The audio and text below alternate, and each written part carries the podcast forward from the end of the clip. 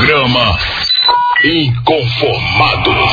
Apresentação: Pastor Rafael dos Santos. Maravilha, povo de Deus! Estamos dando início aí a mais um programa Inconformados. Hoje, terça-feira, dia dois de abril de dois mil e dezenove. Aqui estamos nós mais uma vez para levar até você esse programa de esclarecimento bíblico. Esse programa que diariamente, de segunda a sexta-feira, todos os dias traz aqui um tema novo para estar tirando aí as tuas dúvidas acerca dos mais diversos temas, acerca dos mais diversos assuntos. Ontem o programa foi uma bênção, né? E eu tenho certeza que hoje será uma bênção maior ainda, né? Cada dia melhora aqui o nosso programa Inconformados. E claro, como eu gosto sempre de falar, quem faz o programa Inconformados ser o que ele é, são os amados pastores, ministros do Evangelho, que diariamente se dispõem a estar aqui no nosso programa. Se não fossem esses homens de Deus, esses servos do Senhor, que disponibilizam espaço em suas agendas para estarem aqui conosco, nós não teríamos este sucesso que é o nosso programa Inconformados. Então, a todos os pastores, presbíteros, diáconos, apóstolos que participam do nosso programa, missionários, missionárias, doutores e doutoras, meu muito obrigado. Deus abençoe grandemente a vida de todos vocês. E hoje nós estamos aqui já com o nosso convidado. Infelizmente, eu acabei deixando ele esperando ali na porta. Não é para acontecer isso, mas eu não vi aqui a ligação, mas graças a Deus é um homem de Deus, teve paciência para esperar e já está aqui com a gente, pastor Marcos Vinícius, da Comunidade Ágape. É isso mesmo, meu pastor? Acertei? Acertou, e eu me senti como aquelas cinco virgens que quando chegaram a porta estava fechada. E eu disse: Senhor, ainda sobra óleo na minha botija, não deixa que isso aconteça. Quando eu já estava clamando, o anjo do Senhor veio, abriu a porta e me trouxe e disse: entra também, meu servo, para o descanso. Estamos aqui firmes e fortes, esperando em Deus que, mais uma vez, como tem sido de costume, Deus possa usar a minha vida e, quem sabe, trazer um esclarecimento, eliminar uma dúvida ou até mesmo trazer um desejo de conhecimento maior a respeito daquilo que nós vamos tratar nesse dia. Muito, muito, mais uma vez, perdão, pastor, obrigado pelo convite, mais uma vez, fico honrado e eu fico feliz. Me preparo, porque entendo que é uma responsabilidade, entendo que são pessoas que estão acompanhando de segunda a sexta-feiras, desejosos de ter e abordar o conhecimento. Maravilha, mara... pastor, pastor Marcos Vinícius me deixou aqui, gente, num beco sem saída. Ele é um pastor estudioso, né? A gente mandou aqui uma lista de temas e o pastor Marcos Vinícius estudou todo, gente, estudou todos os temas. E agora eu estou aqui num beco sem saída. Mas, pastor Marcos Vinícius, eu vou aproveitar os conhecimentos. Eu vi que o senhor dedicou uma página inteira, pastor Marcos Vinícius, para esse assunto. E como a gente sempre escolhe um assunto para poder começar o nosso programa, Amém. A gente vai dedicar esse nosso, ou boa parte desse nosso programa Inconformados de hoje, a darmos a aqui uma resposta sobre os eventos dos últimos dias, as coisas que estão acontecendo. Será que de fato estamos, essa semana, pastor Marcos, estava conversando com alguém e alguém falou que nós já estávamos vivendo a grande tribulação, né? Falou, não, nós já estamos na grande tribulação. Eu disse, não, não estamos. E a gente observa que tem pessoas com muitas dúvidas. Para algumas pessoas já estamos na grande tribulação, para outras pessoas ainda a grande tribulação ainda vai vir, para outras pessoas nem vai haver grande tribulação. Para alguns, a igreja não vai passar pela grande tribulação, para outros, a igreja vai passar. Será que nós estamos, de fato, entendidos sobre esse assunto? Será que estamos sintonizados? Será que a gente sabe o que, de fato, vai ser essa coisa da grande tribulação? Se vai ser antes, depois, e o que vai acontecer, de fato, nesse período que tudo indica que vai ser o período mais negro da história da humanidade? É isso que a gente vai estar tratando hoje aqui, com a sabedoria do nosso querido pastor Marcos Vinícius, da Comunidade Ágape. A Comunidade Ágape fica onde mesmo, meu pastor? Nós estamos situados na Rua Sebastião Aristide dos Santos, número trinta e cinco, no bairro de Santa Cruz, muito próximo da sede da Associação Recreativa De Pensionistas ali de Santa Cruz. Nossos trabalhos são quinta-feira às dezenove e trinta, domingo agora pela manhã nós teremos a Ceia do Senhor e domingo à noite às dezenove horas. Você é o nosso convidado, venha nos conhecer. E temos como a nossa frase, o nosso jargão, se podemos dizer assim: não somos apenas uma igreja, Deus tem feito ali de nós uma grande família.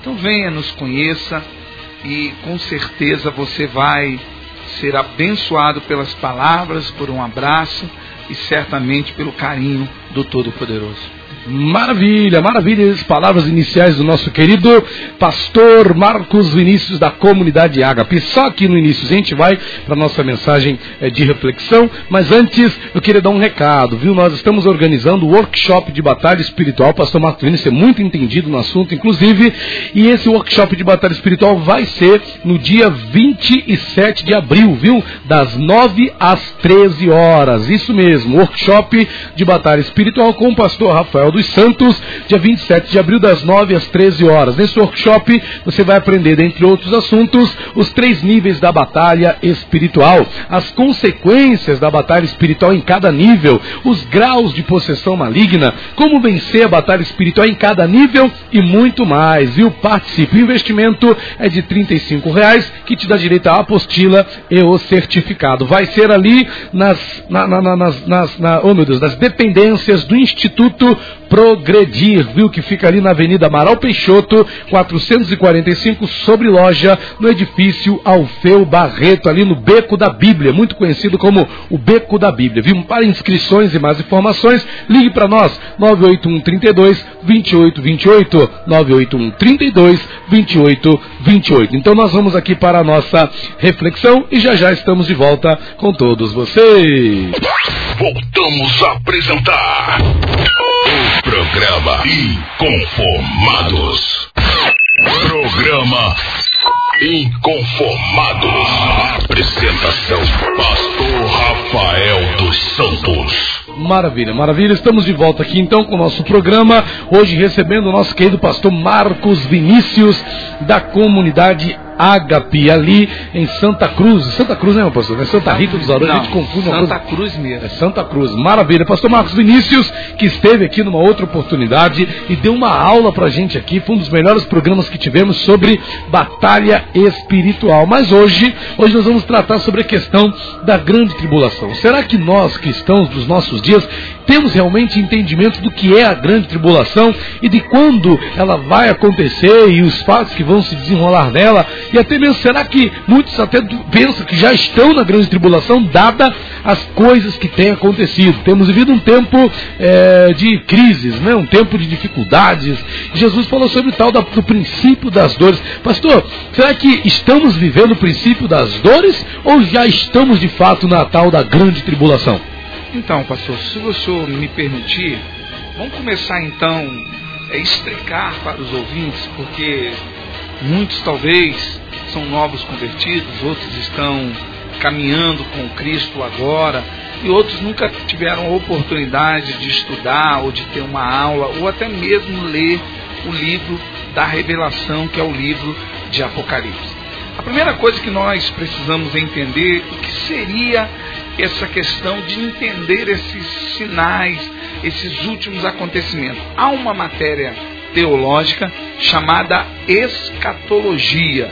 O que seria escatologia? Escatologia nada mais é logia. O estudo escató é o, é o aprendizado, é o conhecimento, é ter a capacidade de entender, é o estudo do que vai acontecer com os últimos homens na face da terra.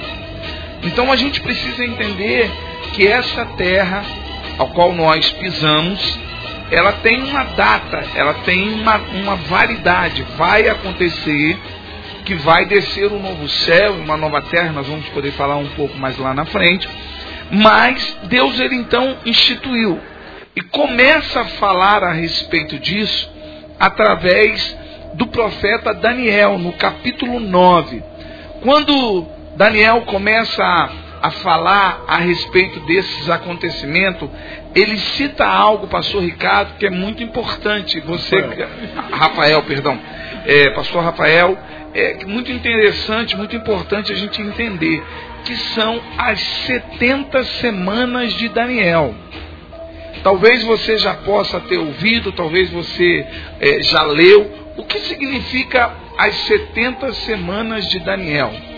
Deus estava estabelecendo um prazo para que todos esses acontecimentos, a vinda do Messias, a restauração, é, o, o milênio, tantas outras coisas viessem acontecer a partir dessas setenta semanas.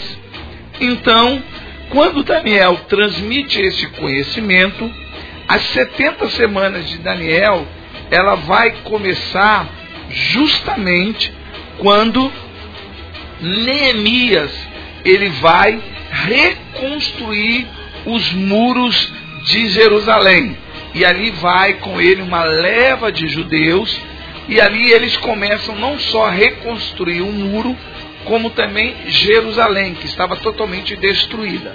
Aí o que acontece? Depois vem uma outra leva com Esdra, ali o relógio de Deus começa a contar as setenta semanas de Daniel. Cada semana, para você ter um entendimento, representa sete anos. Ou seja, cada semana, sete anos, setenta semanas, totalizaria quatrocentos e noventa anos. Aí você diz, mas pastor, desde que Neemias saiu até os dias de hoje já se passaram mais de quatrocentos e noventa anos. Com certeza. Só depois de Cristo nós temos dois mil e dezenove anos. O que acontece é que o relógio de Deus para. Aí tem a questão das teorias. Existem duas. A primeira é que o relógio de Deus para quando Jesus entra em Jerusalém. E a outra teoria é quando Jesus, ele é crucificado. Quando ele morre na cruz, o relógio de Deus para justamente na, na quatrocentas e oitenta e três semanas, totalizando, na realidade, quase o tempo total. Faltando agora uma, uma semana. Se passou quatrocentos, perdão, semana não, passou quatrocentos e oitenta e três anos, faltando sete anos, que é uma semana, para fechar o ciclo. E esse ano que falta é o ano que nós vamos começar a falar agora, que é a respeito de um tempo quando Jesus ele vai voltar. Aí a gente tem muitas teorias, aí a gente tem várias linhas de pensamento que nós vamos conversar e começar a discutir agora. No, no caso, não, são, não é um, é um, peri, um esse grupo de sete anos, no caso, né, pastor? Que ficou faltando. Isso. quatrocentos e oitenta e três, quatrocentos e noventa, falta sete anos. Sete anos. Falta uma semana. São quarenta e nove semanas. quarenta e nove, não. São setenta semanas. Já se passaram sessenta e nove semanas. Está faltando uma. E essa uma semana, ela tem o período de sete anos, que vai ser distinto, que vai ter o período em que vai haver paz, alegria e prosperidade. Terminando esses três anos e meio, vem então aquilo que nós chamamos de grande tribulação. Aí nós, cristãos, temos as nossas linhas e correntes teológicas. Alguns acreditam... Vamos fazer o seguinte, pastor Marcos, está ficando gostoso o negócio. É só o aperitivo. Vamos fazer o seguinte, vamos para o nosso break. Viu? São uma hora e vinte e quatro minutos, a gente para sempre uma hora e vinte e cinco. Então vamos para o nosso break rapidinho, mas é rapidinho mesmo, são três chamadinhos que vão entrar aqui, tá? E a gente volta com o pastor Marcos Vinícius descortinando. Já para mim já começou muito bem aqui, pastor Marcos Vinícius, começou lá atrás trazendo dados históricos e eu tenho certeza que vai ser de muita riqueza de conhecimento esse nosso programa de hoje. Você não pode perder, ok? Então vamos fazer o seguinte, vamos para o nosso break. A gente volta já. Pastor Marcos Vinícius parou aí nas questões das sete semanas, vai explicar o restante, o que, que significa essas sete semanas e por aí vai. A gente vai pro break, então a gente volta já. Não sai daí, já já voltamos com todos vocês. Lembrando que o WhatsApp está disponível, viu? nove nove oito três três nove seis nove dois. nove nove oito três três nove seis nove dois. Quer ligar pra cá e falar com a gente ao vivo? três três três oito nove seis nove dois é o fixo aqui da Rádio Shalom F M. Já já voltamos com todos vocês. Voltamos a apresentar o programa Inconformados. Programa Inconformados. Apresentação: Pastor Rafael dos Santos. Maravilha! Estamos de volta aqui, hein? Começamos aqui de novo o nosso programa Inconformados.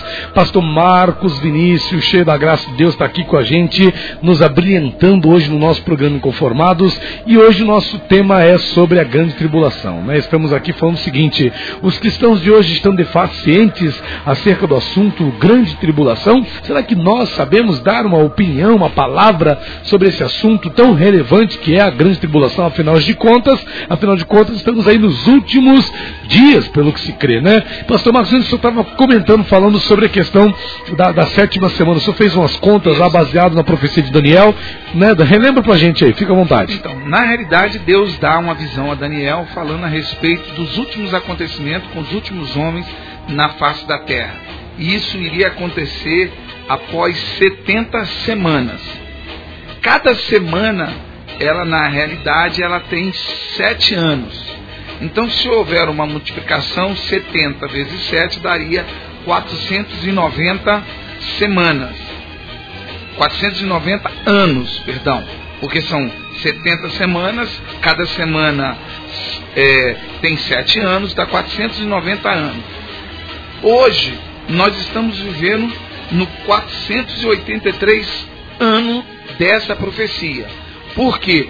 Porque justamente quando Jesus entra em Jerusalém, ou, segundo a outra teoria, ele morre na cruz, o relógio de Deus parou.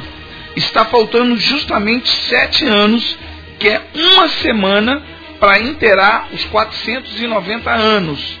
Aí teria terminado o fim da grande tribulação. Ou seja, nós não estamos vivendo esse período. Porque o que, que vai acontecer nessa última semana, quando o relógio de Deus começar a novamente a rodar? Jesus, ele vai voltar pela segunda vez. Porém, dessa segunda vez, ele não colocará os pés na terra. Na primeira vez ele colocou, foi morto e crucificado. Na segunda vez acontecerá algo que nós chamamos de arrebatamento. O que, que vai acontecer? É onde a Bíblia diz: estarão dois no campo, um será levado, outro não. Estarão dois na cama, um será levado, outro não. Vai ser um momento onde aqueles que viveram conforme, que estão vivendo conforme a vontade de Deus, serão arrebatados e vão encontrar no ar, nos ares com o Senhor. Vai haver o toque das trombetas, o céu vai se abrir, onde a Bíblia diz que todo olho o verá. Então, mas antes que isso aconteça, primeiramente, os que morreram em Cristo vão ressuscitar e logo em seguida nós nos encontraremos com Cristo para irmos para as bodas do Cordeiro. E o que, que vai acontecer neste lugar? Vai ser aonde o cristão não será julgado pelos pecados. Por quê? Porque ele já foi aprovado, ele já foi salvo. O que, que vai acontecer nesse momento? Nós receberemos nesse momento o galardão segundo as nossas obras. Então, durante esse período de sete anos aqui na terra, nós estaremos sendo julgados e condecorados para as obras que nós praticamos aqui na terra. Ou seja, não vai ser questão de título, não vai ser questão de posição, mas é aquilo que nós fazemos para Deus. Deus vai retribuir segundo as nossas obras.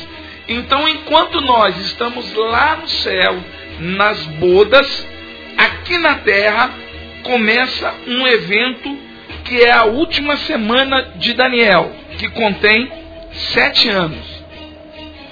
Só que esses sete anos, ele é dividido em dois períodos. O período da tribulação e o período da grande tribulação. Tribulação por quê? Porque no início vai haver um desespero total.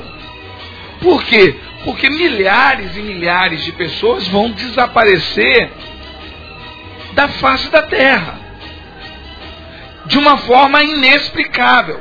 Nós que temos o conhecimento, nós que sabemos a verdade, teremos o conhecimento que se nós não subimos é porque nós fomos reprovados e que Jesus levou a sua igreja.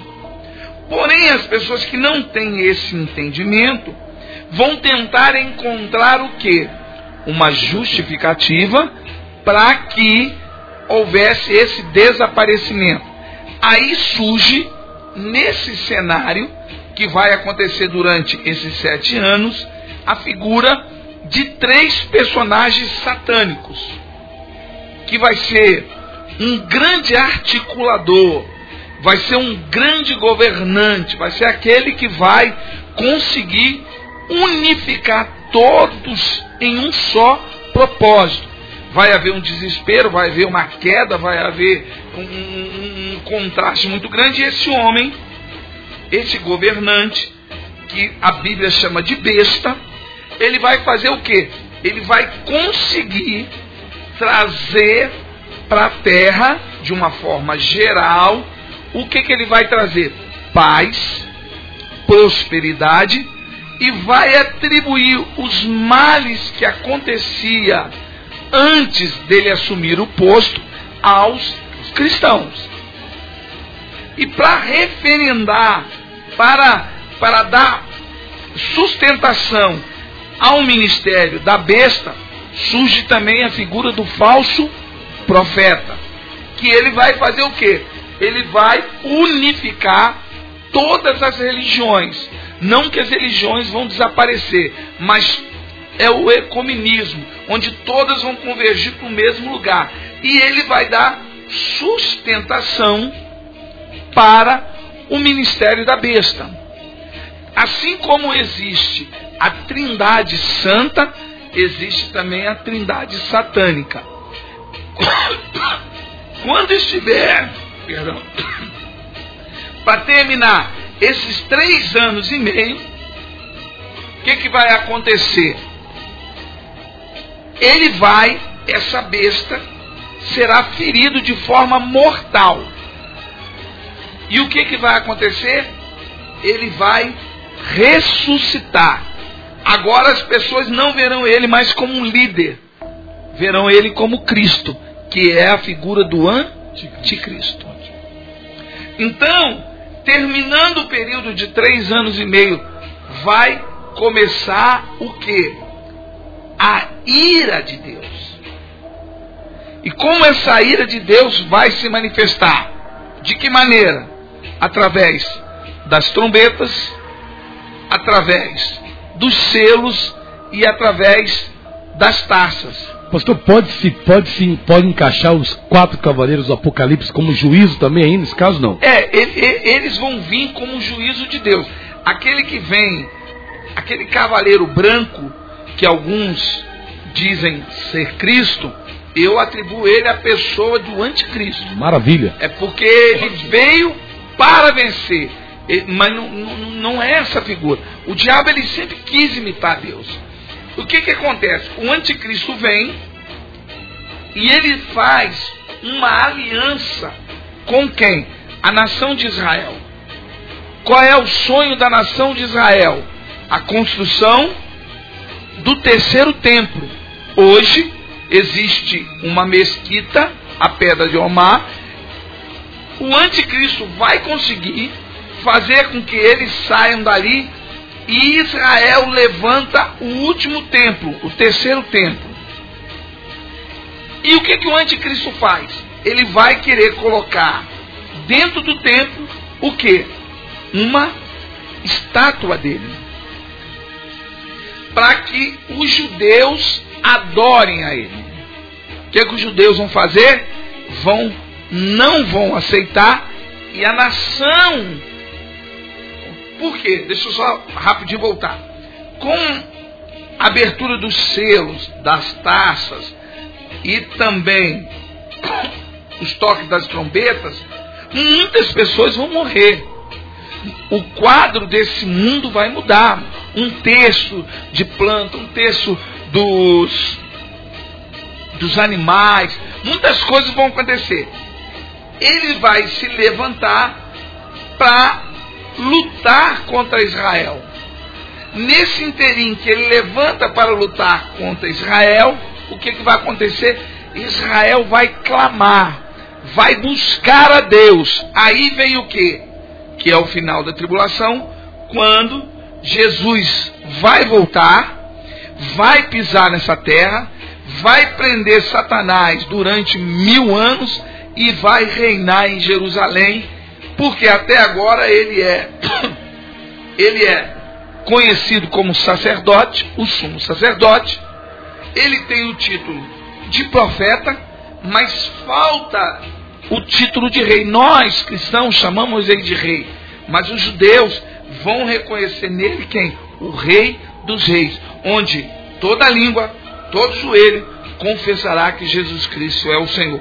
Então, esse período de sete anos vão acontecer muitas coisas. Aí surge a questão de você acreditar. Pastor, nós já estamos nesse período? Depende. Depende da sua crença. Por exemplo, se você é uma pessoa que é pré-tribulacionista, o que, que é o, a pessoa que acredita no pré-tribulacionismo? É aquela pessoa que acredita que vai ser arrebatado antes que a tribulação se inicie. Existe também o pós-tribulacionista. São aqueles que acreditam que vão passar pela tribulação. Depois Jesus vai voltar. E existe o médio, o médio tribulacionista, que é uma mistura, é uma síntese daquele que acredita que Jesus vai voltar antes e depois. Ou seja, eles acreditam que Jesus vai voltar no meio da grande tribulação. Eu, particularmente, defendo, isso aí é o pastor Marcos, defendo a questão que a igreja vai ser arrebatada antes da grande tribulação. Nós não vamos experimentar o pavor, porque a Bíblia diz que vai chegar um momento que as pessoas vão desejar a morte e a morte vai fugir delas. Isso tudo na grande tribulação. Tudo isso. Pastor, na... será que a, a gente, quando pega o livro de Apocalipse, algumas pessoas, inclusive, têm até medo é, de pegar é, o livro de Apocalipse e abordar algumas questões. Porém, a gente, quando pega o livro ali, a gente vê várias questões. O senhor falou dos juízos, das pragas, é, dos selos, das trombetas. Tudo isso são cargas, né? A ira de Deus se manifestando na terra. E, e, e a gente vai observando, pastor, várias questões que vão acontecer. O camarada que ele é acredita, não, a igreja vai passar pela grande tribulação, a gente não está aqui para condenar a visão dele, tudo bem, a gente respeita, mas o nível de desgraças que, ah, tem gente que até fala, não, mas já está na grande tribulação, então a pessoa está pensando que o pau já está quebrando, tem desgraça acontecendo na África, em tudo quanto é canto do mundo, então a pessoa acha que já está na grande tribulação. Mas, pastor, eu só poderia aí dar uma ênfase na, na, em alguns eventos, em alguns desses juízos, mais especificamente, o senhor tocou na questão até da morte, que a morte fugirá deles. Que tipos de sofrimentos, pastor, é, é, sobrevirão à humanidade nesse período? A gente lê muitas vezes é, é, sobre gafanhotos que vão parecer gente, que vão ter cara de gente, é, a gente lê sobre o aumento do, dos índices de mortandade, né? o, cavalo, o cavalo, o cavaleiro cavato, do cavalo vermelho, que vai trazer violência, o cavalo amarelo, que vai trazer enfermidades e mortes, o cavalo preto, que vai trazer problemas financeiros em alta escala, né? O cavalo branco representando engano, mentira e desilusões, até mesmo na área espiritual, as pessoas vão ser largamente enganadas, e um monte de outras coisas. Só poderia enumerar alguns desses sofrimentos, dessas tragédias, dessas desgraças aí, sem pressa, pastor Marcos, do que vai estar acontecendo na grande tribulação naqueles dias? Então, vamos entender um pouco. Quando as trombetas começarem a ser tocadas, quando o primeiro anjo tocar a primeira trombeta, vai haver saraiva de fogo de mistura com sangue. Ou seja, vai, muitos vulcões vão entrar em erupções. E o que, que vai acontecer? Do céu, da mesma maneira que uma vez Deus deu livramento para Israel, que colocou o nome Ebenezer, Ebenezer, até aqui tem nos ajudado o Senhor, vai cair bolas de fogo no céu como meteoritos, meteoros, para matar parte da população animal, vegetal e humana. Quando a segunda trombeta tocar, a palavra diz que vai ser atirado no mar, e o mar vai se transformar em sangue. Assim como foi o castigo que aconteceu no Egito, vai acontecer. Quando a trom- terceira trombeta tocar, a terça parte dos rios, a terça parte das águas vão se secar.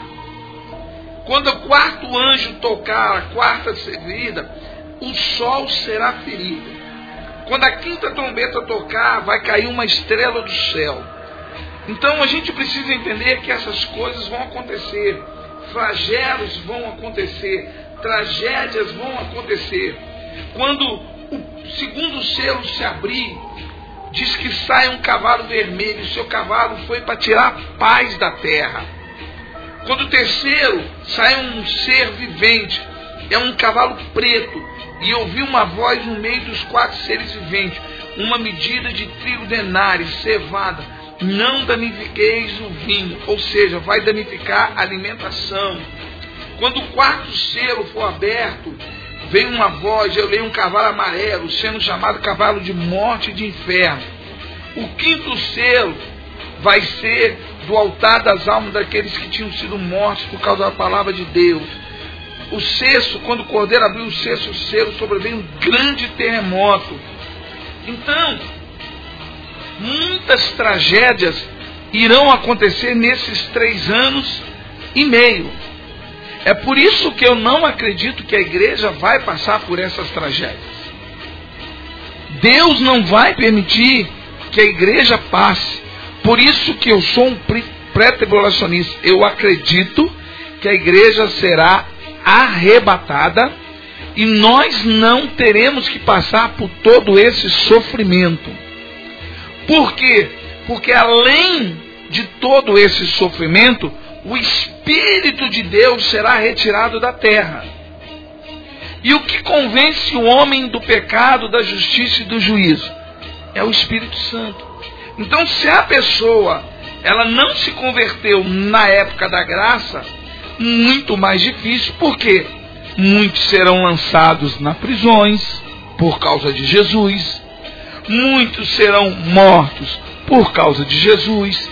Se você não tiver a marca da besta, você não vai poder comprar, você não vai poder se alimentar. Então, a salvação, ela vai se tornar muito mais difícil. Até porque, se você me perdi, permite, pastor Rafael, fica à vontade, eu vou abrir um adendo. Esse período, ele não foi feito para a igreja. O período, esse período de três anos e meio, ele foi feito para levar os judeus a se converterem a Cristo. Por quê? Porque Jesus veio na primeira vez e os judeus não o aceitaram. Mas Israel é o povo de Deus. E Deus, ele dá aos israelitas uma segunda chance. Se não foi pelo amor, agora eles terão que ir pela dor. Quando as nações se levantarem para destruir Israel. Israel vê que não tem como se livrar desse, dessa guerra e que não tem como sair vitorioso. Israel vai clamar. Aí você para para pensar, e como é que coisa interessante. Como que os israelitas imaginaram que Jesus viria, que o Messias viria? Que o Messias viria em um cavalo branco e livraria Israel da opressão dos romanos. Como Jesus não veio num cavalo branco, mas veio num jumento, e veio dizendo para amar os inimigos, Israel repudiou, recusou. Porém agora, Jesus vai vir justamente do jeito que eles imaginavam. Jesus virá, colocará o pé sobre o Monte da Oliveira e ali destruirá a força inimiga que tentava destruir Israel. E o que, que a nação de Israel vai fazer? Vai levar Jesus para o templo e ali o adorará como Messias, como Rei dos Reis e o Senhor dos Senhores. Meu pastor, vai ser nesse período, por exemplo, já que o senhor está tocando, a gente tem muitas perguntas para fazer nesse tema, está chegando pergunta aqui pelo WhatsApp também, é, é, vai ser nesse período que vai se cumprir, por exemplo, a famosa profecia lá de Zacarias, capítulo de número doze, deixa eu confirmar aqui, Zacarias doze, não, Zacarias catorze, que fala que Deus vai derramar um espírito de súplica sobre Jerusalém, naquele tempo eles verão aqueles a quem, ele, a quem eles traspassaram. Então naquele tempo Jerusalém vai chorar, reconhecendo que aquele que veio há dois mil anos atrás é de fato o Messias. Exatamente, porque eles não vão ter saída. Pela força do braço eles não vão conseguir. Então, Jesus ele precisa agora cumprir o papel estabelecido por Deus. Qual é? De salvar Israel. Deus é o Deus de Israel. Israel é a videira, nós fomos enxertados na videira. Ele veio para os seus, mas os seus não o receberam. E todos os quantos receberam, Deus deu-lhe o poder de ser chamado filho de Deus. Nós fomos enxertados na videira, mas nós não somos a videira. A videira é Israel. E Israel ainda não reconheceu Jesus como Messias. E nessa ocasião é que eles vão clamar, vão buscar, como em diversas vezes buscaram e Deus deu livramento. Agora virá a pessoa do Messias e Jesus vai vencer o exército inimigo e vai prender Satanás juntamente com os seus seguidores e vai lançá-los aonde? No lugar aonde há dor e sofrimento. Não é o inferno ainda. ainda. Ele vai ficar aprisionado para depois ser lançado no chofre para nunca mais sair. Ele vai ficar preso durante mil anos. Então, aí o que, que vai acontecer? Hoje, os islâmicos, eles têm uma cultura. Pelo menos uma vez na vida, ou uma vez por ano, eles vão até Meca e vão adorar Alá. Por quê? Porque isso é uma cópia do que os judeus vão fazer. Todos os que restarem, quando Jesus estiver reinando em Jerusalém durante mil anos, todos terão que ir lá prestar um culto de louvor e adoração a Deus. Aí se cumpre aquele termo: todo joelho e toda língua confessará que Jesus Cristo é o Senhor.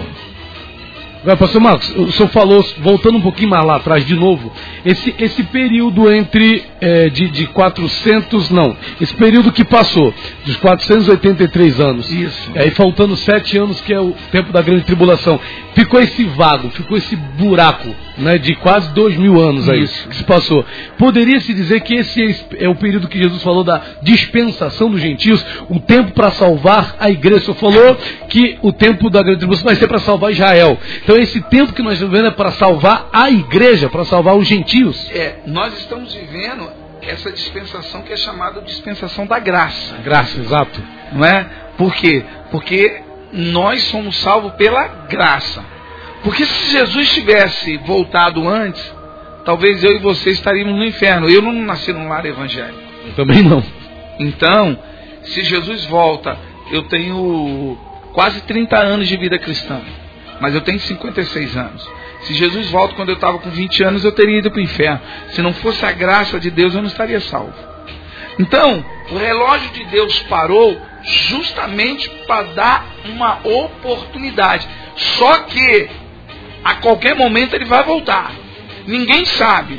Jesus disse, olha, eu vou para o meu Pai e voltareis. Mas eu não sei quando isso vai acontecer, só só Pai. Então, Jesus disse o quê? Que a gente tem que estar vivendo todos os dias como se fosse o último dia. A qualquer momento, talvez os inconformados, pode ser pela primeira vez que não vai terminar. Jesus volta, leva, leva eu e você, volta. A rádio vai ficar. Maravilha. Então a gente não podemos esquecer. O que que acontece muitas vezes? É porque essa promessa parece que está demorando, é que a gente vai abaixando a guarda, vai deixando entrar concessões. Ah, amanhã eu me conserto, amanhã eu vou para Jesus, ah, depois amanhã eu vou. Só que pode ser, o amanhã, ele pode nunca chegar. Então, qual é o conselho que a Bíblia diz? Viva hoje como se fosse o último dia. Basta o mal de cada dia. Então Jesus, ele não estipulou, mas ele disse que ele vai voltar. Então se ele vai voltar, eu tenho que estar preparado para essa volta. É por isso que faz a questão daquela parábola das dez virgens. Cinco eram prudentes, foram preparadas. Olha, se o noivo abrir a porta, eu vou entrar. Mas cinco não estavam esquentando moringa, não. Então, aquela parábola nada mais é do que uma parábola para a igreja, mostrando o perigo do descuido com as coisas relativamente espirituais. Então, se eu me relaxo, se eu, se eu não levo a sério, eu corro o risco de faltar o óleo e quando eu voltar a porta já está fechada. Maravilha. Pastor Marcos Vinícius, tá a benção esse programa de hoje. A gente está vivendo, a gente pode dizer que esse é o tempo da oportunidade, né, pastor? O tempo da graça é, que começou, os judeus rejeitaram, Jesus então se dirigiu aos gentios, e hoje é o tempo dos gentios, a dispensação da graça está aí. Então, as pessoas falam muito, pastor, da, da, da, talvez até da questão do evitar a grande tribulação, mas se as pessoas considerassem o que está disponível hoje, elas não ficariam preocupadas com o que vai acontecer na grande tribulação. A questão, pastor Rafael, é que se você não consegue se manter firme, onde você não sofre, não corre risco de morrer, onde você não tem um ente querido sendo castigado e você se vê obrigado a negar a sua fé, você nega, será que você teria condições de passar por esse momento? Porque alguns, a Bíblia diz, de onde eles vieram? Vieram da grande tribulação, não aceitaram o sinal da besta. Mas não são todos que vão conseguir resistir à pressão e não vão negar a Cristo. A gente precisa entender que esse tempo é o tempo dos judeus, não é o nosso tempo. Vai haver salvação? Vai haver, porque senão a Bíblia seria contraditória. De onde eles vieram? Da grande tribulação. O problema é que vai haver um tempo que a Bíblia diz que vai ter falta de água e de comida. Mas essa água e comida não se refere para o físico, mas para o espiritual. Vai ser proibido você adorar a Deus, de você cultuar a Deus, de você ler a Bíblia, de você se reunir como nós temos liberdade. Vai ser proibido. Aí o que, que vai acontecer? Se eles te pegarem, você vai ser morto. Se você hoje tem a oportunidade e não faz, como que você vai fazer quando for proibido a fazer? Então, Deus nos adverte a isso. Se prepare. O que, que o livro de Amós diz? Prepara-te, ó Israel, para encontrares com o vosso Deus. Então, hoje pode ser o último dia nosso. Agora pode ser que seja o momento que vai acontecer. Então a gente tem que estar preparado, porque esse período vai ser um período muito doloroso, como nunca houve na face da terra, como nunca a humanidade experimentou, de sofrimento, de dor, tudo por quê? Porque rejeitaram a Deus.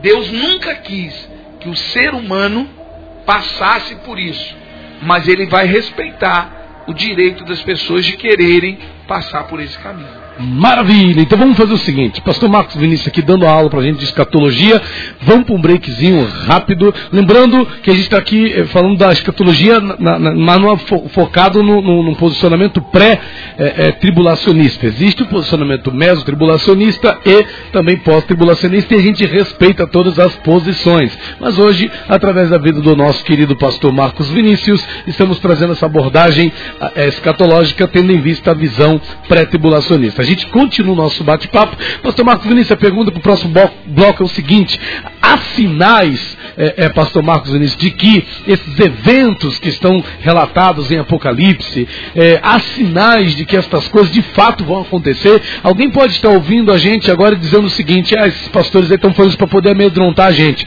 esses pastores estão falando essas coisas para poder colocar medo nas pessoas.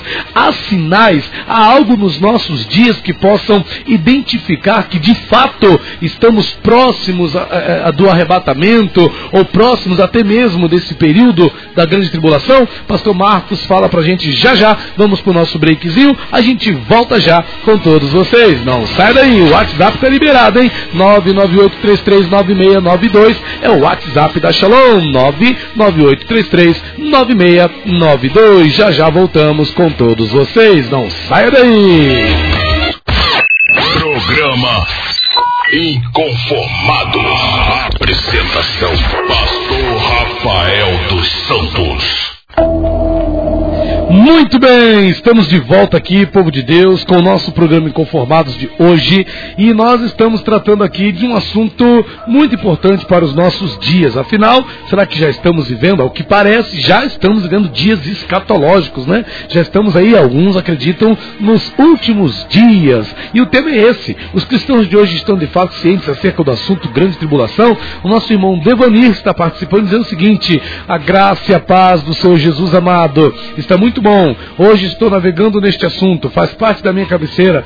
É, era mil novecentos e noventa e sete, primeiro tema da escola dominical. Nosso irmão Devani pede para transmitirmos aqui aos nossos ouvintes, pais, a todos os amigos e irmãos, e aos ouvintes e também ao amado pastor Marcos, que está aqui conosco. E ele diz mais: este tema é tão importante que eu na época aprendi sobre o tema de Tessalonicenses dois, para mim é resumo de tudo, né? É resumo de tudo e tema que dá mais de ano de estudo. Abraços, Devanir Lopes, sou de Vila Brasília, Volta Redonda. Glória a Deus. Valeu, irmão Devanir, Deus abençoe sua vida, obrigado aí pela participação. Está participando aqui também um jovem aqui, deixa eu ver quem é esse jovem aqui, Divino Martins, né? Deus abençoe, Divino, pela participação, a paz do Senhor. Irmã Jacira pedindo oração aqui, né? No finalzinho a gente faz a oração. Nosso querido Geraldo também está participando aqui do nosso programa, dando a sua opinião, né? Ele diz aqui, ó, a gente vê dois versículos que nos mostra que o povo de Deus,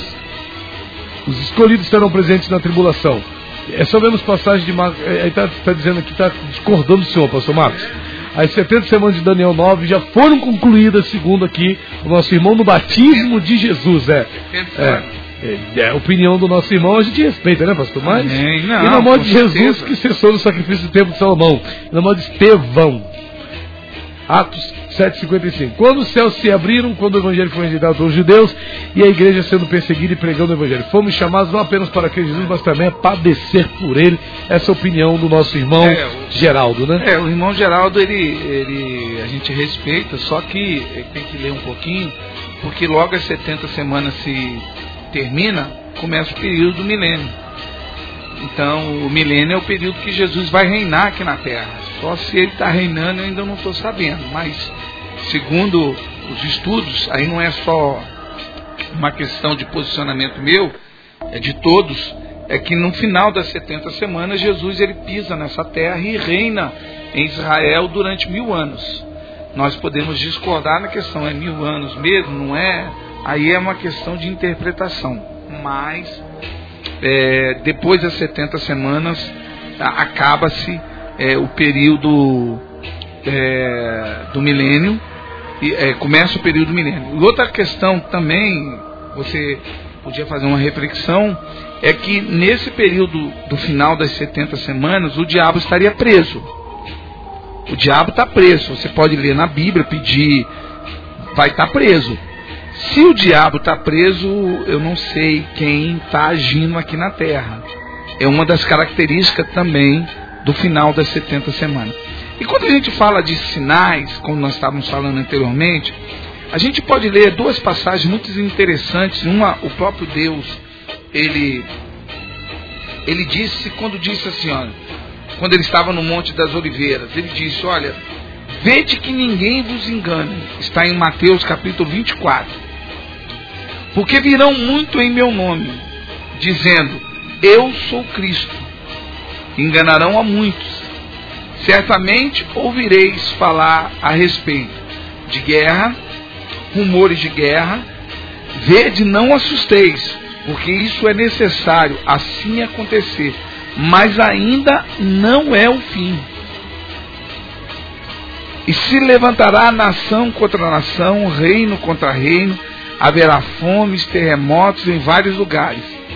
Porém, tudo isso é o princípio das dores. Ou seja, quando a gente faz uma analogia entre uma gravidez e a vinda de Jesus, a gente percebe que o que acontece quando uma mulher está grávida? O primeiro sinal que ela começa a entrar no período onde ela vai dar à luz são que as contrações. Se você perguntar a uma mulher, você vai entender isso. Ela diz assim, é, quando eu estou para entrar, quando a mulher vai entrar para ganhar o parto, ela começa a ter o quê? Contrações. E as contrações, elas são bem espaçadas. Está dando sinal que que vai entrar o momento em que ela vai entrar em trabalho de parto, mas ainda não é um parto. O que Jesus está dizendo é isso. Antes que as coisas aconteçam, é necessário que algumas coisas aconteçam. Se a gente perceber, a gente vai observar que, primeiro, já está havendo fome. Segundo, já está acontecendo terremoto. Terceiro, já está havendo guerra. Quarto, tem muita gente dizendo que é o Cristo. Mas se você olhar, essas coisas elas acontecem de forma espaçada. Ou seja, é uma guerra aqui, depois é um terremoto lá. Só que quando Jesus começar esse período da tribulação, essas coisas, elas vão acontecer simultaneamente, dizendo que a criança está para nascer, como é a questão das contrações. Ela diminui e agora já não é mais de hora em hora, de dia em dia, agora são de segundos em segundos as contrações aí. Então essas coisas são apenas avisos para que a gente tenha esse cuidado. E Tessalonicenses capítulo dois diz assim, é, a respeito disso, a respeito, ninguém de nenhum modo vos engane, porque isso acontecerá, sem que primeiro venha a apostasia e seja revelado o homem da iniquidade e da, per, da perdição. Ou seja, para que o, ar, o arrebatamento já tenha acontecido e o período da, do, do, da tribulação comece, o homem da iniquidade, ele tem que nascer, ele tem que já estar no nosso meio, ele já tem que estar operando. Porque Tessalonicenses capítulo três, ele fala algo que é interessante, é, que é importante nós termos esse entendimento. Ele nos chama, ele nos conclama a pensar. Então, nós temos que ter esse entendimento. Está chegando o momento em que hum, o Filho do Homem, ele vai vim, e nós precisamos nos preparar para esse dia. Então, querido, é, não, não, não, não, não fique perdendo tempo, não fique é, distraído. Os sinais já são evidentes que Jesus ele está voltando.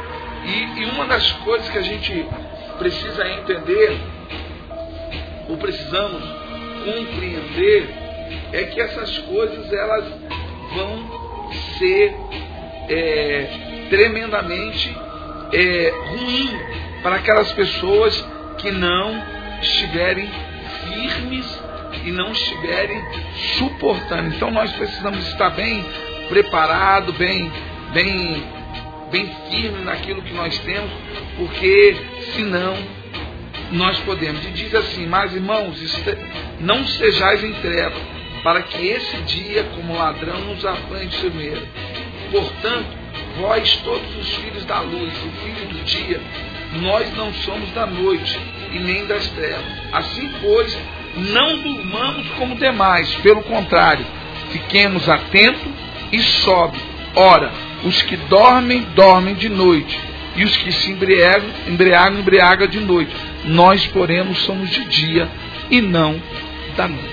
Maravilha, maravilha. Pastor, tem muita gente participando aqui, né? O nosso irmão Devanir aqui mandou a mãozinha, ok, está participando. E a nossa irmã Meireane, pastor, ela falou que acompanha aqui o programa, está parabenizando a gente pelo programa, bênção demais esse programa Inconformados. E ela fez uma colocação aqui, pastor, bastante interessante, né? Ela diz o seguinte, é... É, vamos lá. A paz, são duas perguntas. Quem ficar e não subir no arrebatamento terá o pleno conhecimento que não subiu? Pergunto, pois os sinais vêm se cumprindo e o povo parece que se faz de desentendido. Palavras aqui da nossa irmã Meireane. Pastor, existe um famoso versículo, é, é, uma passagem que está, se eu não me engano, está no Evangelho de Mateus e também Lucas, né, que diz: um será tomado e o outro será É, deixado, né? É, é, quando o filho vier, então, quer dizer, vai acontecer isso. Está falando ali do arrebatamento especificamente, pastor? Com certeza. E a respeito da pergunta da irmã, todos nós que somos evangélicos, que estamos constantemente indo na igreja, de alguma maneira ou outra a gente sempre ouve-se falar a respeito da vinda de Jesus. E como isso vai acontecer? Hoje mesmo, as pessoas que estão acompanhando os Inconformados estão tendo uma, uma clareza a respeito. E o que, que vai acontecer? Aqueles que não forem arrebatados, que não forem salvos, eles terão o conhecimento de que perderam tempo na igreja, que estavam na luz, porém não eram luz. E o que, que vai acontecer? Alguns vão se firmar em Deus e vão até mesmo morrer sem se dobrar diante da besta. São, quando a Bíblia fala, dos que vieram da grande tribulação. Porém, outros não irão suportar. E o que, que vai acontecer? Vão aceitar. Então, eu acredito que a maioria que não for salva no arrebatamento, a maioria não conseguirá ser salva no período da grande tribulação. Até porque o período da grande tribulação não é para a igreja, mas para os judeus. Pastor, se de fato, a pergunta então seria, a gente anotou aqui, não ter sido arrebatado é... significa não ser salvo de fato? Não.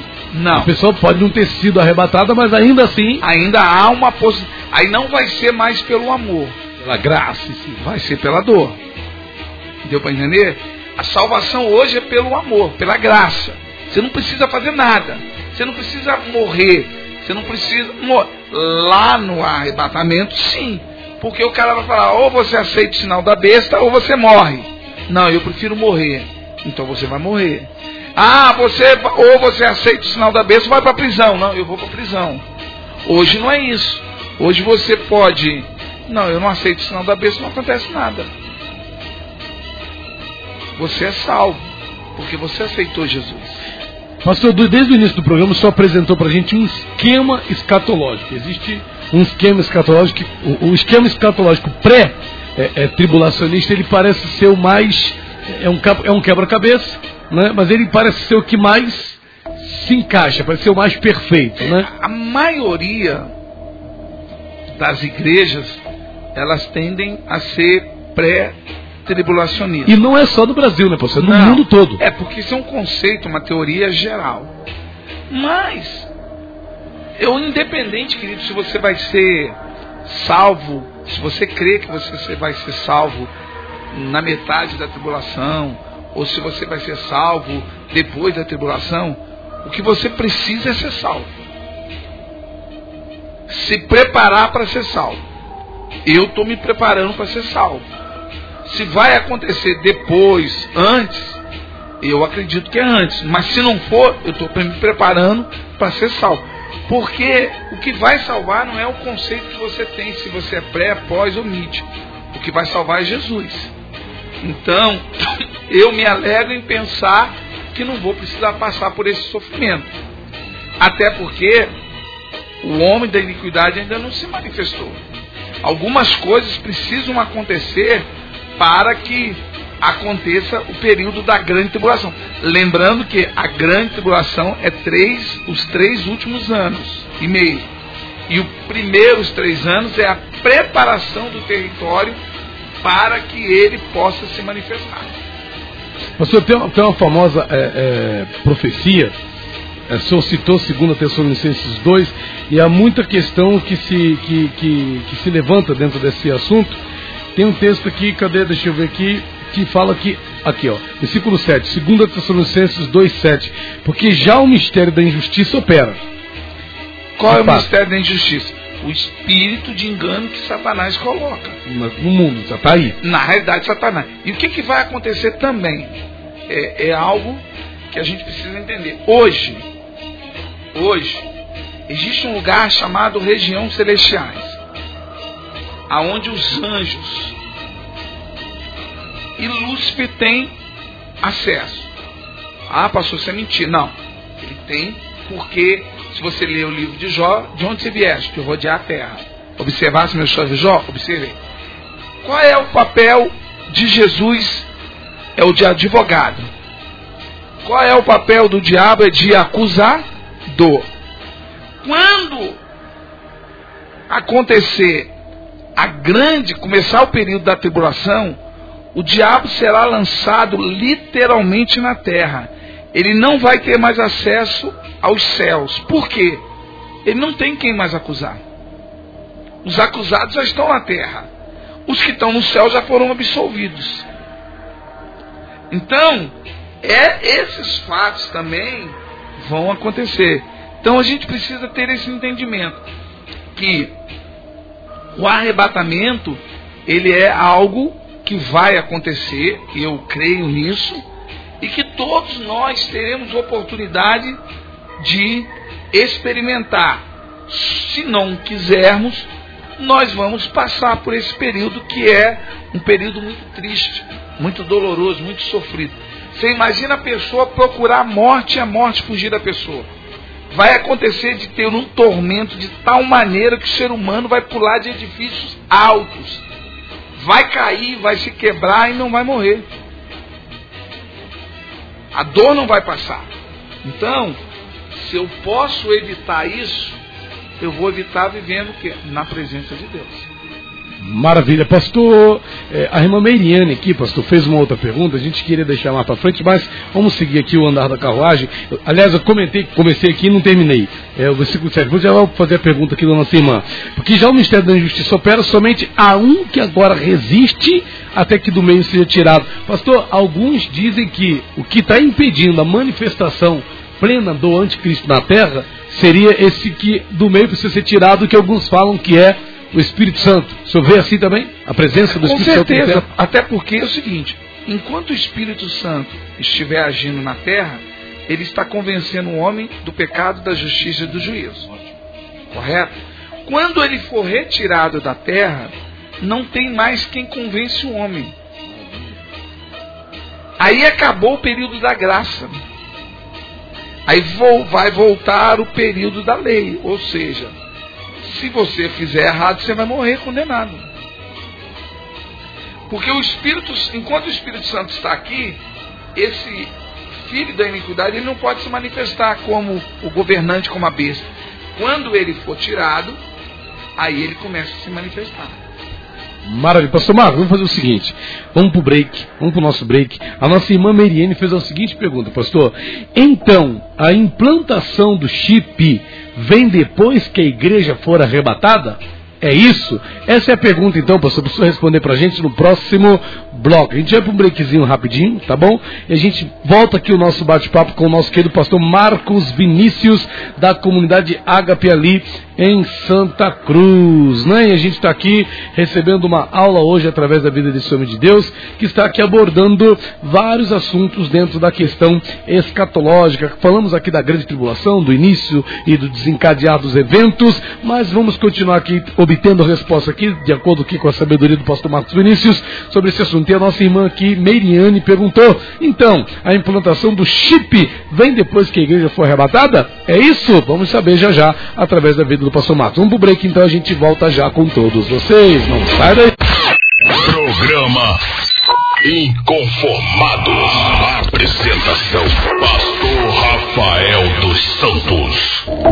Voltamos aqui com o nosso programa, viu? Estamos tendo aqui uma aula sobre escatologia através da vida do nosso querido pastor Marcos Vinícius, da comunidade Ágape ali em Santa Cruz. E a gente prossegue aqui. A nossa irmã é... Meireane, né, fez aqui uma pergunta, então. A implantação do chip vem depois que a igreja for arrebatada? É isso, pastor? Creio eu que a nossa irmã Meireane está fazendo menção à questão da marca da besta, né? E aí alguns, ao longo do, do presente, esses últimos trinta anos aí, alguns disseram que a marca da besta era, era aquele código de barra, teve gente que falou que a marca da besta era, era um sinal, uma tatuagem, assim, um assado, e hoje muito se fala do chip.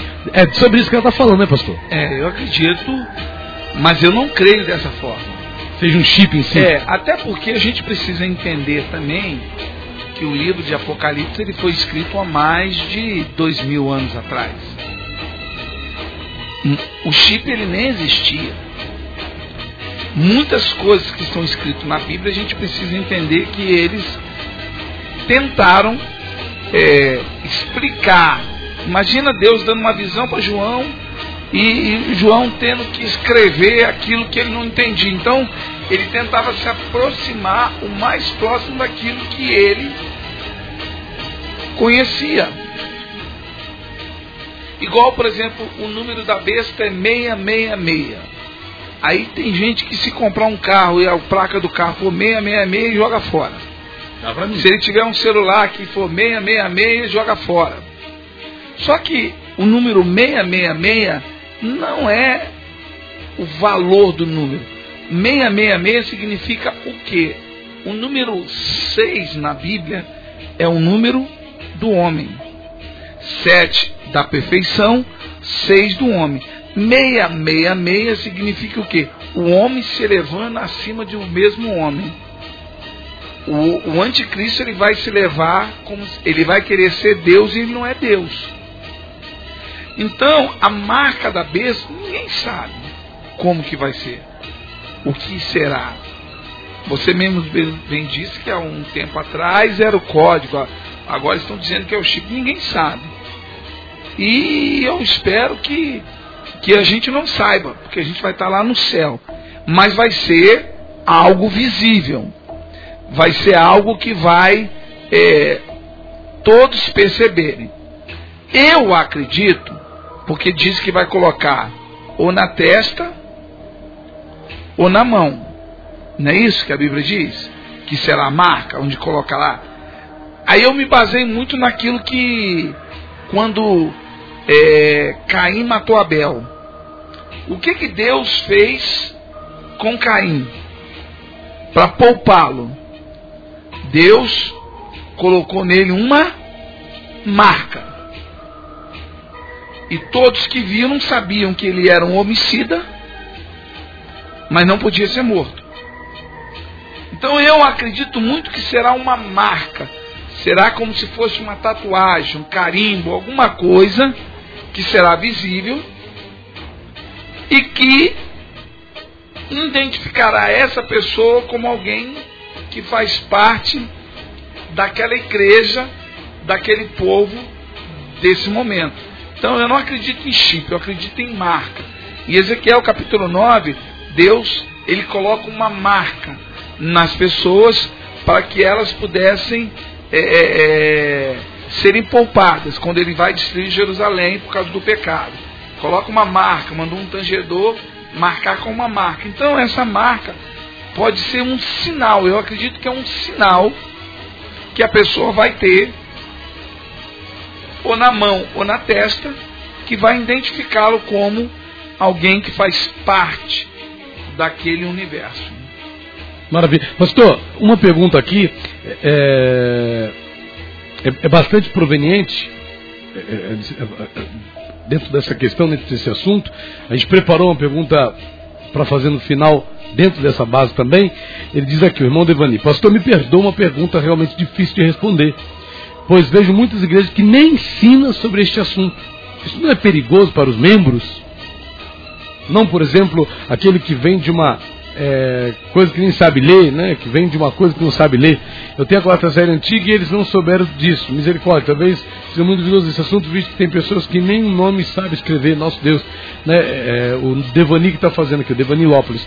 Pastor, é, é uma questão a preocupar-se, essa questão do não ser um tema constantemente abordado? Eu anotei a minha pergunta assim para o senhor: dada a severidade desses eventos da grande tribulação, não deveria haver por parte dos pastores uma, um maior empenho em ensinar essas coisas aos cristãos dos nossos dias, em dar as informações sobre esses assuntos? Eu acredito que não dá ibope, esse que é o problema. Só na rádio. As mensagens e os ensinos que dão popularidade, muitas vezes é aquele que fala sobre prosperidade, sobre cura, sobre milagre. Quando você traz uma mensagem, que a mensagem de Apocalipse é uma mensagem que confronta, que leva a pessoa a refletir sobre a conduta que ela está tendo e o resultado que ela vai alcançar com essa conduta. Eu não vou falar isso como soberba, deixo isso bem claro, mas uma das coisas que eu fiz questão de ensinar lá na minha igreja é ensinar o livro de Apocalipse na escola dominical. Peguei o livro de Apocalipse todinho e ensinei à igreja. Para quê? Para que elas não sejam enganadas por qualquer vento de doutrinas, para que elas possam entender o resultado de manter-se fiel ou o resultado de ser infiel, as consequências de não estar vigilante, as consequências de ser uma pessoa descuidada. Como que eu vou é, é, evitar um buraco se eu não sei se o buraco existe? Então, é função da igreja, é nossa função como pastores, ensinar a igreja. Se ela vai andar nesse caminho ou não, aí já é outros quinhentos. Mas eu tenho a minha consciência tranquila que eu ensino. O livro de Apocalipse é perigoso? Não, se fosse perigoso, Deus não colocaria na Bíblia. Ele requer um pouco mais de estudo, de cuidado, e precisa realmente de uma pessoa que tenha um pouco mais de preparo para explicar de forma correta, para não impor a opinião dele ou a opinião dela, mas colocar as opiniões. Como eu cheguei lá na igreja e expliquei, ó, existe essa corrente, existe essa corrente. O importante é, independente de qual corrente que você seguir, é você ser aprovado no final dela. Isso que é importante, porque no final tudo leva para Cristo, tudo leva para a santidade, tudo leva para uma conversão genuína, tudo leva para negar a carne e fazer a vontade do Espírito. Maravilha, pastor, maravilha. O nosso irmão eh, Geraldo também está participando aqui, né, e está questionando aqui algumas questões. E, é, é interessante, pastor, porque tem muita coisa que a gente vê, é, que a gente quer uma base. Os eventos do Apocalipse, eles não vão acontecer do nada. Tudo ali tem uma razão de ser. Por exemplo, pastor, muitos dizem que até o Papa vai ter lugar na grande tribulação, como o falso profeta, né? Dizem que a igreja católica apostólica romana vai ter um papel. Então parece que o quadro, algum, tem até uma, não sei se é a chamada da meia-noite, um, um ministério que cuida dessa parte teológica, diz que o cenário escatológico já está preparado. Pode-se dizer que é isso mesmo? Eu, Os personagens já estão aí? Eu, eu, eu, eu discordo. Por quê? O cenário escatológico está preparado, está preparado desde a fundação da Terra. O que nós não podemos é atribuir a figura do Papa como a figura do falso profeta, a, a figura de fulano como anticristo, até porque, irmãos, nós não temos base para isso. É perigoso, né? É, nós não temos base. Eu posso não concordar com a doutrina que a Igreja Católica defenda, mas eu não posso dizer que aquela doutrina foi levantada pelo diabo. Não é isso. Não funciona dessa maneira. Eu sei que vai se levantar um falso profeta. Quem é? A Bíblia não dá base para mim saber quem é. A Bíblia diz que vai se levantar um falso profeta, que vai se levantar o anticristo. Eu não tenho base bíblica para dizer assim, é o Papa, é o fulano, é o ciclano. A única coisa que eu sei é que vai se levantar. E como que ele vai se comportar? Aí eu vou conseguir identificar. Eu posso não saber se a pessoa é, mas eu posso saber se o comportamento dela encaixa naquilo que está sendo dito que a pessoa seria. Então, eu tenho esse entendimento. O cenário está montado? Está montado. Mas eu não posso afirmar, eu seria leviano em dizer que a Bíblia diz que a Igreja Católica, o Papa, é o falso profeta. Porque a Bíblia não diz isso. É esse que é o perigo de você defender uma teoria e querer impor que essa teoria for, seja uma verdade. Quando se fala de pós, pré, é, mid, amilenista, milenista, isso aí tudo é defensável. Por quê? Porque tudo depois converge para quê? Para a salvação em Cristo. Outras coisas é mera especulações. Agora, pastor, muito, muito se questiona, né? O pessoal que defende, por exemplo, o pós-tribulacionismo ou que defende o mesotribulacionismo, eles apresentam lá passagens, e algumas dessas passagens é, é por exemplo, como aquela de primeira Coríntios quinze, né, que fala, é primeira Coríntios quinze, versículo de número cinquenta e dois, né? Cadê? cinquenta e um. Eis que vos digo um mistério. Na verdade, nem todos dormiremos, mas todos seremos transformados. Num momento, num abrir e fechar de olhos, ante a última trombeta. Porque a trombeta soará e os mortos ressuscitarão incorruptíveis e nós seremos transformados. Essa última trombeta, pastor, não é de fato aquela última trombeta da, das trombetas, do juiz das trombetas. Porque senão, de fato, vai parecer que a localização do evento do arrebatamento vai ser ou no meio, ou até mesmo no final. E tem gente que usa esse versículo para é, justificar isso, né? Porque são correntes teológicas. Eu não posso me basear num versículo e pegar esse versículo e criar minha corrente teológica. É a mesma coisa. Crente perde salvação? Ah, são predestinados? Existem correntes teológicas para tudo isso, mas tudo converge para Cristo. Eu não discordo que existe base. Se não existisse base, não existiriam essas correntes teológicas. Existe base para dizer que Jesus pode voltar no meio da tribulação, que Jesus pode voltar depois da tribulação, que Jesus pode voltar antes da tribulação. São bases e correntes teológicas. Aí vem o que? Você acreditar naquilo que mais chega perto daquilo que você crê. Mas todas essas correntes apresenta o quê? Que Jesus vai vir e vai buscar a sua igreja. A, que vai buscar a igreja, todos nós cremos. Se é no meio, depois, antes, é questão de crença. Eu posso pegar outros versículos e dizer que a gente não vai passar. Posso pegar um outro versículo e dizer que a gente está no meio. Posso pegar um outro versículo e dizer que vai ser depois. Versículos existem.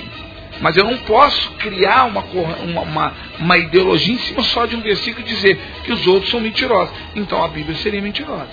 Até porque existe um texto que diz que Jesus nos livra da ira futura. Se a ira futura seria a grande tribulação, então Deus nos livrará dela, né, pastor? Não, é corrente, é teoria. A gente não pode é, é, você dizer assim, ah, eu creio nisso, então o outro é mentira. Eu, eu defendo aquilo que eu acredito, que é mais coerente com aquilo que eu imagino ser a real verdade que vai acontecer nos últimos dias. Mas não quer dizer que eu possa estar enganado e o que acredita que está no meio vai ser... Eu sei que tem base. Se não tivesse base, não existiam correntes teológicas. O que foge às correntes teológicas é heresia. Por exemplo, com todo respeito, ah, o Papa é o anticristo, é o falso profeta. Isso é heresia. Isso não tem base bíblica. Não existe um versículo que te dá base para isso. Ah, o fulano vai ser o anticristo. Heresia, não existe. Porque a Bíblia não, não, não, não mostra quem é. Afinal de contas, já disseram que o Emmanuel Macron, o primeiro-ministro da França, lá, o presidente da França, seria o anticristo. Quando Barack Obama começou a, a, a campanha dele lá para poder ser presidente dos Estados Unidos, diziam que ele era o anticristo. Então, anticristo... O Jair Messias é. Bolsonaro. É. Então, assim, existem coisas... O que a Bíblia diz, que as coisas reveladas para os homens é para os homens, e aquelas que estão ocultas é para quem? Para Deus. Então existem coisas que Deus não revelou, que a gente tem que tomar posse pela fé. Existem base, concordo com o irmão, que a igreja vai ser arrebatada no meio. São os médios, os mitos tribulacionistas. Mas existe base para mim crer que eu vou ser arrebatado antes do, do, da grande tribulação, que é o pré-tribulacionista. Maravilha, pastor. Tem uma famosa parábola na, na Bíblia. O senhor já citou, na verdade o senhor chegou aqui hoje até, o senhor brincou, né, usando essa parábola de fundo, que é aquela lá da parábola das virgens, né, prudentes e as nécias. Pastor, de acordo com essa famosa parábola, já está aqui quase nos últimos minutos do programa, de acordo com essa parábola, pastor, qual deveria ser a postura dos cristãos em relação a esses eventos aí, em relação à grande tribulação? Hoje a gente vive um tempo, pastor, de apostasia, e a palavra fala que viria a apostasia, o abandono da fé em Deus. Será que ah, os crentes de hoje estão, pastor, se posicionando da forma correta diante de tudo que está se apresentando aí, apontando para esse final dos tempos? Então, se eu pudesse, pastor Rafael, resumir em uma palavra, eu acho que falta temor.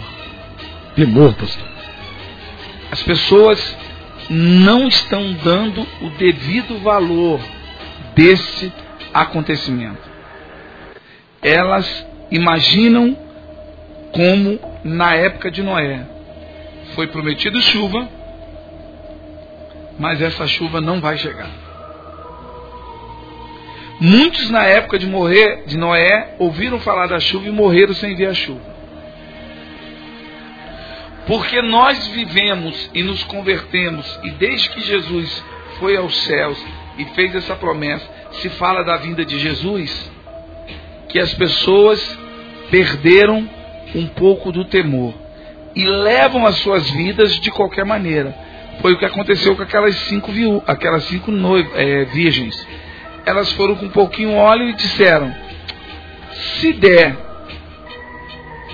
eu vou e a porta vai estar aberta. Se não der, eu volto e busco. Nesse interim não deu tempo. É isso que Jesus, ele nos chama a atenção, para vivermos os dias como se fossem os últimos dias. Então, se a gente não tiver esse temor, não, não, não levar a sério as coisas de Deus, é, o sumo sacerdote, ele entrava uma vez por ano no templo, no dia do Yom Kippur, que era o dia do perdão. E ele, não sei se é de conhecimento dos ouvintes, vinte e quatro horas antes dele entrar no templo, ele ficava cercado de levitas e passava essas vinte e quatro horas louvando e adorando a Deus. Porque se ele entrasse com pecado, ele morreria lá dentro. E muitos sumos sacerdotes morreram, porque entraram e zombaram, e brincaram, e pagaram caro por isso. Tem muito crente, muito cristão, que vão pagar caro, que vão lamentar por não levarem a sério as suas vidas e não considerarem a volta do Senhor como se fosse a qualquer momento. Porque, por exemplo, pastor Rafael, se eu convido o senhor para pregar na minha igreja, olha, vai ter um congresso lá de avivamento no dia trinta de, de dezembro. O senhor pode pregar lá? Posso, minha agenda está liberada. Até chegar dia trinta de dezembro, o senhor vai se preparar. Eu convidei o senhor, o senhor vai se preparar amanhã. O senhor vai esperar chegar mais próximo para se preparar. É o que faz muitas vezes o cristão. Eles deixam para a última hora. Só que essa última hora pode não chegar. E a pessoa não está preparada. É nesse momento que dois estarão juntos, um vai subir. Um se preparou, o outro não. Foi o que aconteceu com as virgens. Cinco estavam preparadas, cinco não. Maravilha, pastor. E detalhe que a última hora pode ser hoje.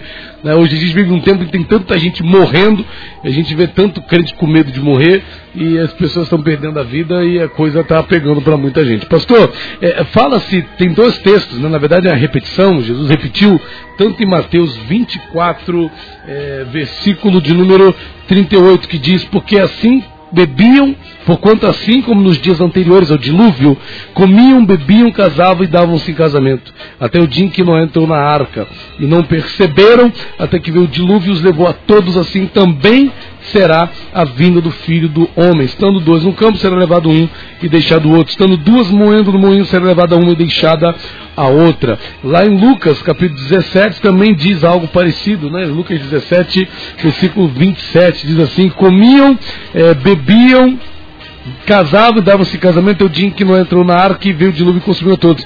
Da mesma forma nos dias de Ló, comiam, bebiam, compravam, vendiam, plantavam e edificavam. Pastor, estamos muito apegados às tarefas do dia a dia, a ponto de sequer considerarmos que Jesus de fato está voltando, pastor? O grande problema dessa geração é fazer a obra de Deus sem o próprio Deus. Fazer a obra de Deus sem Deus. Esse que é o problema. Qual é um dos sinais que a vinda de Jesus está tão próxima? É que nos últimos dias, por se multiplicar a iniquidade, e as pessoas às vezes têm uma ideia, sabe o que é iniquidade, querido? Iniquidade significa pecado consciente, é fazer errado sabendo que está fazendo, e só quem pratica isso? O cristão. O ímpio, ele não sabe que mentir é pecado. Ele acha que uma mentirinha não tem problema. Mas nós cristãos sabemos. E quando nós mentimos de forma consciente, nós não estamos pecando, nós estamos cometendo a iniquidade. Se a gente olhar, quando se fala que o amor de muitos se esfriaria, não é um amor unilateral, é um amor pelas coisas de Deus. Hoje, na vida de muitos cristãos, Deus está em terceiro plano. Na boca está em primeiro, mas nas, nas atitudes está em terceiro. As pessoas deixam de ir na igreja por qualquer coisa. As pessoas deixam de ser fiel por qualquer coisa. As pessoas culpam a Deus por qualquer coisa. As pessoas abandonam a Deus por qualquer coisa. Então a gente percebe que o amor que existia no coração das pessoas por causa de Deus, que os levava a enfrentar sol, chuva, calor. Hoje, se uma igreja não criar uma estrutura, poucas pessoas ficam nela. As pessoas querem ir na igreja, e glória a Deus que a igreja que tem condições de ter, ar-condicionado, cadeira acolchoada, água gelada, som ambiente, é, ministério de louvor muito bom, tudo isso é lícito, irmãos. Mas você não pode ir na igreja por causa dessas coisas, você tem que ir por causa de Deus. Você não vai na igreja para se sentir bem, você vai na igreja para adorar a Deus. E quando o amor se esfria, essas coisas que não existem na igreja faz com que a pessoa não queira ir nela. E aí a gente vê em outros lugares, principalmente na África, um país pobre, pessoas andarem quilômetros para sentar debaixo de uma árvore e cultuar a Deus. A gente vê pessoas em outros países morrendo, seja decapitado, enforcado, espancado, mas não nega a Deus, porque o amor delas não esfriou, continua forte. Por quê? Porque para elas Deus está acima de todas as coisas. Nós precisamos colocar o nosso Isaac no altar, para que Deus possa se revelar através da gente. Maravilha, pastor, para a gente finalizar, é... Apocalipse vinte e dois, dez. Às vezes as pessoas veem só a parte do juízo, das trombetas, dos selos, dos flagelos, mas em Apocalipse vinte e dois, dez diz: e disse-me, não seles as palavras da profecia deste livro, porque o próximo está o tempo. Quem é injusto, seja injusto ainda, e quem é sujo, seja sujo ainda, e quem é justo, seja justificado ainda, e quem é santo, seja santificado ainda. E eis que cedo venho, e o meu galardão está comigo, para dar a cada um segundo as suas obras. Eu sou o Alfa e o Ômega, o princípio e o fim, o primeiro e o derradeiro. Pastor, Jesus falou, é isso mesmo? Não sele as palavras da profecia, porque próximo está o tempo. Está próximo o tempo de tudo isso se cumprir, pastor? Eu só posso afirmar, pastor, com muita propriedade, com certeza, que hoje nós estamos mais próximos da vinda de Jesus do que ontem. E amanhã nós vamos estar mais próximos do que hoje. Porque nós não sabemos se é daqui a algumas horas, ou daqui a uns dias, daqui a alguns anos.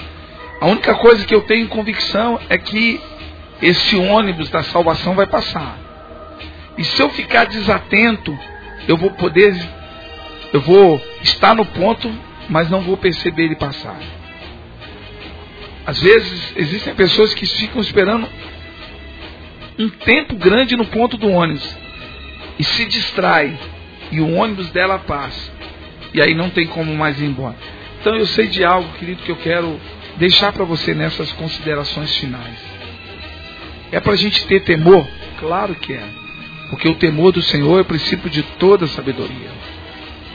Então nós precisamos entender que o livro foi colocado não é para causar pavor e medo, mas é para louvar a Deus e dizer: Senhor, obrigado, porque vai acontecer tantas coisas ruins, mas a minha fé e o Senhor vão me livrar de todas essas coisas.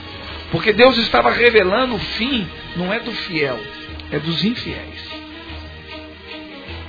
Então, quando Deus escreve o livro de Apocalipse, Ele está mostrando a consequência para aqueles que não aceitarem o senhorio dele na vida dele. Então, quando você aceita e vive conforme Ele quer que você viva, a única coisa que você vai ter como garantia é que aquelas coisas não vão acontecer. Ele é o alfa, é o ômega.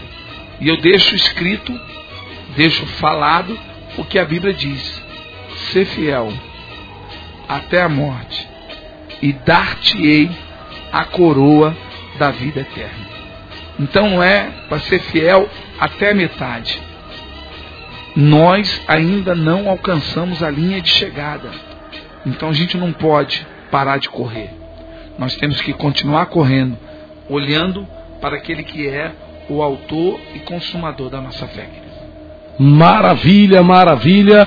Pastor Marcos Vinícius, da Comunidade Ágape, abrilhantando o programa Inconformados dessa terça-feira aqui na Rádio Shalom F M noventa e dois vírgula sete. Vou pedir ao pastor Marcos Vinícius, pastor Marcos Vinícius, que o senhor nos abençoe, hein, pastor, com uma breve oração.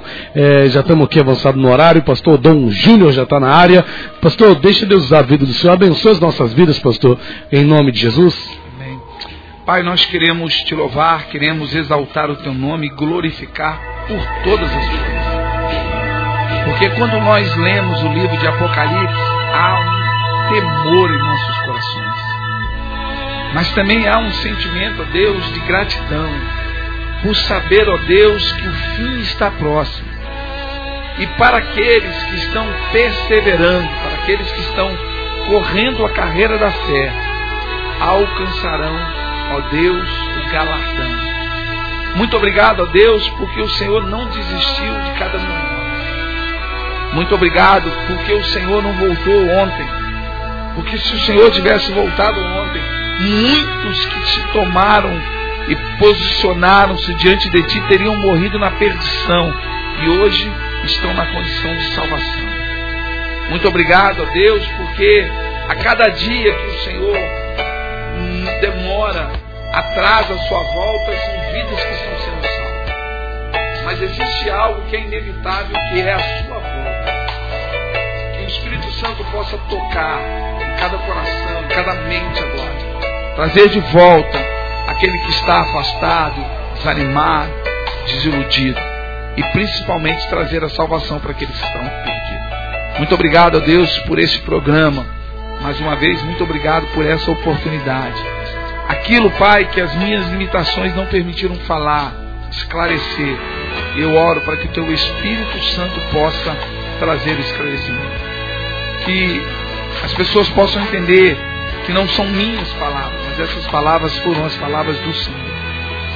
Que eles possam ouvir, assimilar, e aquilo que eles não concordarem, que o Espírito Santo possa mostrar se eu estou errado ou certo a elas, mas que no final todos nós possamos receber a coroa da vida eterna. Abençoa a Rádio Shalom, a vida do pastor Rafael, o pastor Dom que vai vir agora, que a programação dessa rádio possa alcançar vidas, transformar vidas, e que nunca fique, que nunca falte os recursos necessários para que essa rádio possa manter as suas portas abertas. Muito obrigado por este dia e por tudo que vai acontecer. Em nome de Jesus, amém e amém. Maravilha, pastor Marcos Vinícius, obrigado aí pela participação do senhor. Prazerzão poder ter o senhor aqui com a gente nesse dia de hoje. Pastor Marcos Vinícius, que é pastor da Comunidade Ágape ali em Santa Cruz. Pastor, Deus abençoe a sua vida. Muito obrigado, e eu quero mais uma vez, se você me permitir, fazer um convite. Você que mora ali perto do bairro de Santa Cruz, você que mora em Santa Rita, você que mora na Valdac e gosta e deseja nos conhecer, nosso ministério fica na Rua Sebastião Aristide dos Santos, número trinta e cinco. É uma igreja simples, mas que tem sido mais que uma igreja, tem se transformado numa grande família. Você, meu irmão, você, minha irmã, é nosso convidado. Os nossos cultos são quinta às dezenove e trinta, domingo às nove horas e também às dezenove horas. Venha e receba uma palavra da parte de Deus para o seu coração, em nome de Jesus. Amém e amém. Maravilha, valeu pastor Marcos Vinícius.